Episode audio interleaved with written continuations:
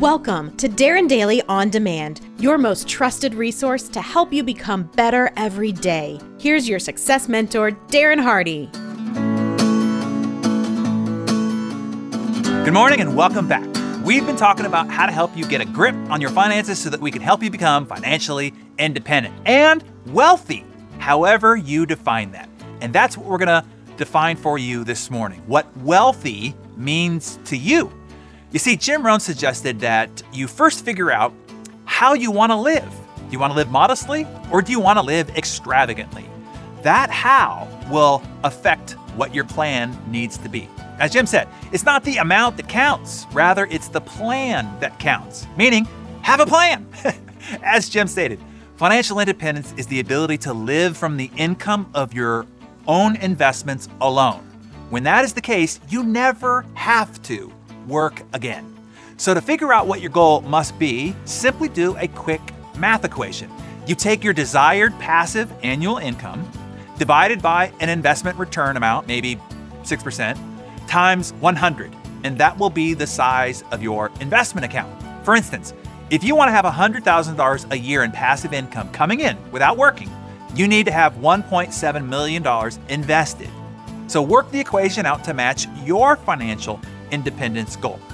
Now, there are three tips to help you get the money that you need in your investment account so that you can have that passive income coming in. So let me give you those three. Number one, increase your income.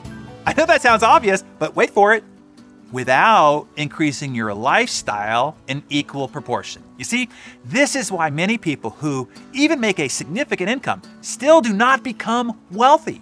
Because no matter how much more money they make, their lifestyle, meaning their expenditures, grows in equal proportion, sometimes even more, to their increased income. Here's number two pay yourself first. This is, of course, after you have recovered from all your credit card debt. This is one of the oldest tips in the financial playbook, but one of the most violated. You want to take at least 10% of everything that you make and put it right into your investment fund towards your wealth plan. And your goal is also to increase that percentage as your income grows without increasing your expenses. And number three, reinvest in yourself. Fund your personal development budget. Don't take it from me, take it from Warren Buffett. Here's what Warren Buffett, considerably, maybe one, and you can argue or debate it, but probably the most prudent financial investors we've ever had in the history of humanity. Here's how he put it quote, Investing in yourself is the most important investment you'll ever make in your life. There's no financial investment that will ever match it. Because if you develop more skill, more ability, more insight, more capability, that's what's going to really provide economic freedom.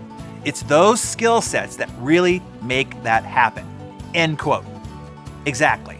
And doing this will help you do point number one increase your income so that you can do point number two pay yourself first more. So make a decision to be wealthy. You see, people become wealthy because they decide to become wealthy. Those who believe they can become wealthy and are worthy of great financial wealth are the ones who will be because they believe this completely, they act accordingly. Then they consistently take the necessary actions to turn their beliefs into realities. So decide right now that you're worthy of great wealth, and it will be your first step towards great prosperity.